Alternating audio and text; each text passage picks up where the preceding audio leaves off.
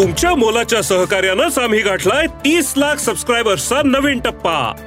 तुमच्या कामाची प्रत्येक बातमी साम टीव्हीच्या डिजिटल प्लॅटफॉर्मवर आजच लाईक शेअर आणि फॉलो करा.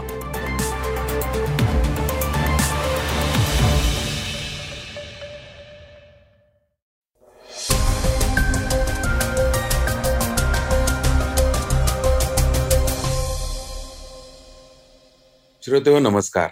मी अनिरुद्ध गद्रे. आणि आपण ऐकत आहात सकाळ पॉडकास्ट. महिला आरक्षण लोकसभेत मंजूर झालं मात्र दोन खासदारांनी त्याला विरोध दर्शवला. कोण आहेत ते खासदार ऐकूया पहिल्या बातमीत.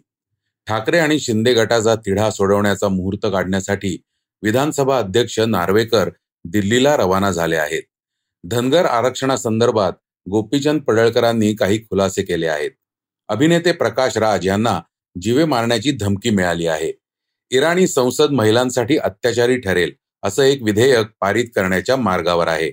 मतदार यादीत नाव नोंदणीसाठी आता आधार कार्डाची गरज नाही.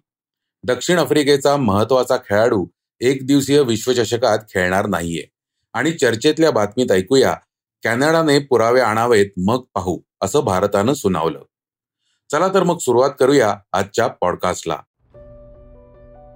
महिला आरक्षण विधेयकाला विरोध करणारे ते दोन खासदार कोण? का केला विरोध? विशेष अधिवेशन घेऊन केंद्र सरकारने महिला आरक्षणाचे विधेयक गुरुवारी वीस सप्टेंबर रोजी लोकसभेत बहुमतानं मंजूर केलं. हे विधेयक राज्यसभेत मंजूर झाल्यानंतर महिलांच्या तेहतीस टक्के राजकीय आरक्षण मिळू शकेल. या विधेयकाला चारशे चोपन्न खासदारांनी आपलं समर्थन दाखवलं. मात्र दोन खासदारांनी या विधेयकाला विरोध दर्शवला. लोकसभेच्या मंजुरीनंतर राज्यसभेत हे विधेयक मंजुरीसाठी मांडले गेले आहे. अर्थात विरोधकांनीही या विधेयकाला समर्थन केले असून विरोध करणारे ते दोन खासदार कोण असा प्रश्न निर्माण झाला आहे. विरोधकांनी या विधेयकातील ओबीसी आरक्षणाविषयक प्रश्न विचारले. सरकारवर सडकून टीका केली असली तरी या विधेयकाला समर्थन दिले. तर एम आय एमचे हैदराबाद आणि छत्रपती संभाजीनगर येथील खासदार असउद्दीन ओवेसी आणि इम्तियाज जलील यांनी या विधेयकाला विरोध केला आहे. महिला विधेयकाला विरोध करताना एम आय एमचे अध्यक्ष ओवेसी म्हणाले की ओबीसी समाजाचे बावीस टक्के खासदार आहेत आणि तथाकथित वरच्या जातींचे दोनशे बत्तीस खासदार आहेत. पण तुम्ही त्यांच्या महिलांना आरक्षण देणार नाही. आतापर्यंत सहाशे नव्वद महिला खासदार झाल्या. त्यापैकी फक्त पंचवीस महिला मुसलमान आहेत. देशात साठ टक्के महिला मुसलमान आहेत. त्यापैकी लोकसभेत फक्त शून्य पॉईंट सात टक्के एवढ्याच आहेत. दुसरा मुद्दा असा की जर हा नियम लागू झाला तर मुसलमानांचे प्रतिनिधित्व लोकसभा आणि विधानसभेत कमी होईल. त्याचबरोबर ओबीसींचे सुद्धा केंद्रातील आणि राज्यातील प्रतिनिधित्व कमी होईल असं ओवेसी म्हणाले. ठाकरे आणि शिंदे गटाचा तिढा सोडवण्यासाठी नार्वेकर ऍक्टिव्ह विधानसभा अध्यक्ष राहुल नार्वेकर तातडीने दिल्लीला रवाना झाले असल्याची माहिती आहे. येत्या एक ते दोन दिवसात ठाकरे आणि शिंदे गटाला राहुल नार्वेकर यांच्याकडून नोटीस पाठवली जाणार असल्याचं सूत्रांकडून कळत आहे. कायदे तज्ज्ञांशी चर्चा करण्यासाठी ते दिल्लीला रवाना झाल्याची माहिती आहे. सर्वोच्च न्यायालयाकडून काही दिवसांपूर्वी नाराजी व्यक्त करण्यात आली होती. त्यानंतर ठाकरे गटाने देखील आपली नाराजी व्यक्त केली होती. विधानसभा अध्यक्ष निर्णय घेण्यासाठी उशीर करत असल्याचा आरोप ठाकरे गटाने केला होता. त्यामुळे आता शिवसेनेच्या दोन्ही गटाच्या प्रमुखांना नोटीस पाठवण्यात येणार आहे. त्याच पार्श्वभूमीवर नार्वेकर यांचा हा दौरा महत्त्वाचा असणार आहे.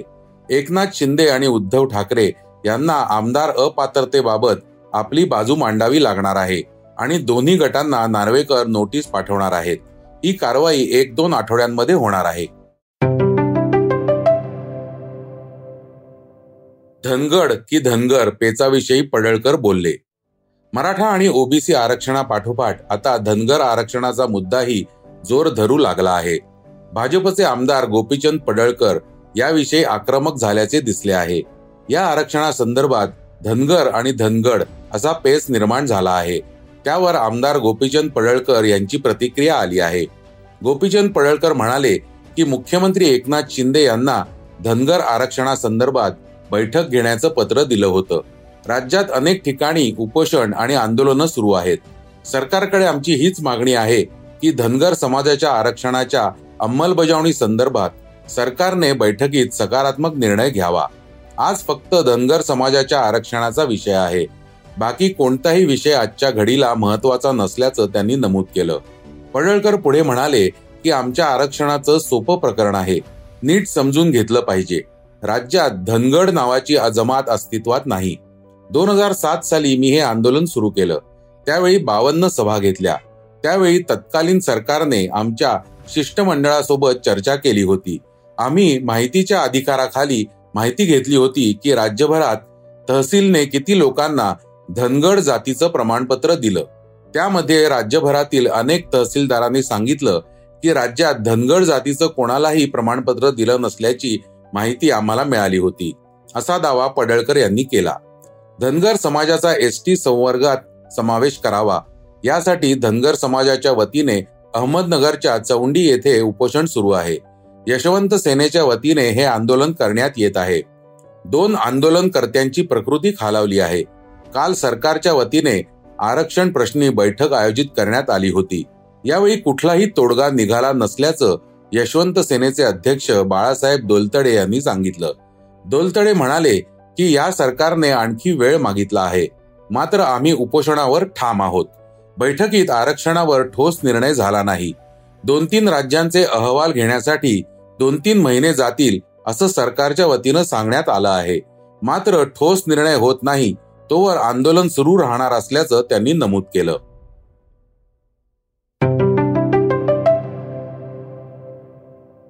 आता ऐकूया वेगवान घडामोडी. सनातन धर्मावरील टीका भोवली. प्रकाश राजला जीवे मारण्याची धमकी. सनातन धर्माबद्दल केलेलं वक्तव्य अभिनेता प्रकाश राज यांना चांगलंच भोवलं आहे. या वक्तव्यामुळे त्यांना जीवे मारण्याची धमकी मिळाली आहे. प्रकाश यांनी या संदर्भात एका युट्यूब चॅनलवर कायदेशीर कारवाई केली आहे. त्यांनी बेंगळुरू पोलिसांकडे तक्रार दाखल केली होती. पोलिसांनी विक्रम टीव्ही या युट्यूब चॅनल विरोधात एफ आय आर नोंदवला आहे. इराणमध्ये वादग्रस्त विधेयक पारित. इराणच्या संसदेने हिजाब आणि पावित्र्य विधेयक मांडले आहे. त्या अन्वये सार्वजनिक जागांवर कायद्यानुसार अयोग्य असलेला पोशाख घातला तर त्या महिलेला दहा वर्ष तुरुंगवास भोगावा लागू शकतो. शिवाय एकशे ऐंशी दशलक्ष ते तीनशे साठ दशलक्ष रियाल जे की इराणी चलन आहे इतका दंड होऊ शकतो. महिलांनी हिजाबची परंपरा आणि पावित्र्य जपण्यासाठी संसदेने हा कायदा आणायचे ठरवले होते. मतदार यादीमध्ये नाव नोंदणीसाठी आधार कार्डची गरज नाही. मतदार यादीमध्ये नाव नोंदणीसाठी भरण्यात येणाऱ्या फॉर्ममध्ये आता बदल करण्यात येणार आहे. मतदार यादीमध्ये नाव नोंदणी करण्यासाठी आधार कार्ड किंवा आधार नंबरची गरज नसल्याचं स्पष्ट झालं होतं. त्यानुसार फॉर्म सिक्स आणि फॉर्म सिक्स बी यामध्ये आवश्यक ते बदल केले जातील. त्यामुळे आगामी निवडणुकांच्या काळात मतदार यादीत नोंदणी करणाऱ्यांची संख्या वाढेल का हा प्रश्न आहे. दक्षिण आफ्रिकेला दुखापतींचा फटका. भारतात होणाऱ्या एकदिवसीय विश्वचषकापूर्वी अनेक देशांच्या संघांना दुखापतींचा मोठा फटका बसत आहे. आता दक्षिण आफ्रिकेच्या संघाला हा असाच धक्का बसला आहे. दक्षिण आफ्रिकेचा वेगवान गोलंदाज एनरिक नॉर्किये हा सातत्याने एकशे पन्नास किलोमीटर प्रति तास वेगापेक्षा जास्त वेगाने गोलंदाजी करण्यासाठी प्रसिद्ध आहे.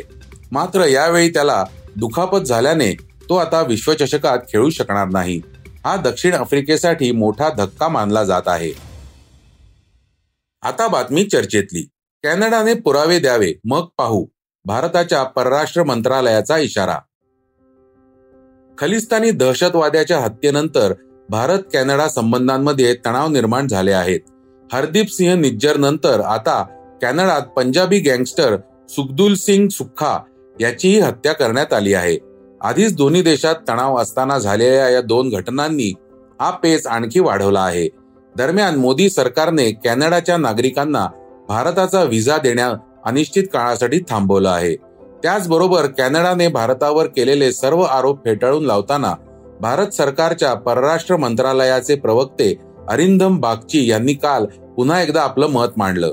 ते म्हणाले कॅनडाचे पंतप्रधान यांनी आरोप करताना कोणताही पुरावा सादर केलेला नाही. त्यांनी काही पुरावे सादर केले तर आम्ही या प्रकरणात जरूर लक्ष घालू असं बागची म्हणाले. त्याचबरोबर दहशतवाद्यांसाठी सुरक्षित आश्रयस्थान अशी कॅनडाची ओळख बनत चालली आहे. कॅनडा दहशतवादी कट्टरतावादी आणि संघटित गुन्हेगारीला आश्रय देत आहे असं म्हणत बागची यांनी निशाणा साधला.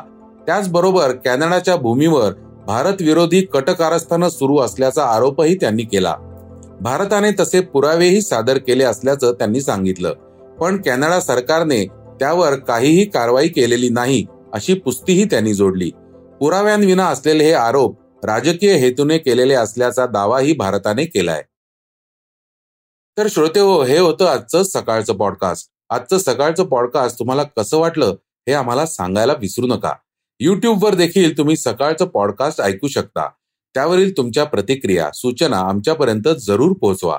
आणि सगळ्यात महत्वाचं म्हणजे सकाळचं पॉडकास्ट तुमच्या मित्रांना कुटुंबियांना नक्की शेअर करा. उद्या पुन्हा भेटूयात. धन्यवाद. वाचा बघा आणि आता ऐका आणखी बातम्या. ई सकाळ डॉट कॉम वर. तुम्ही हा पॉडकास्ट ई सकाळच्या वेबसाईट आणि ऍप वर सुद्धा ऐकू शकता.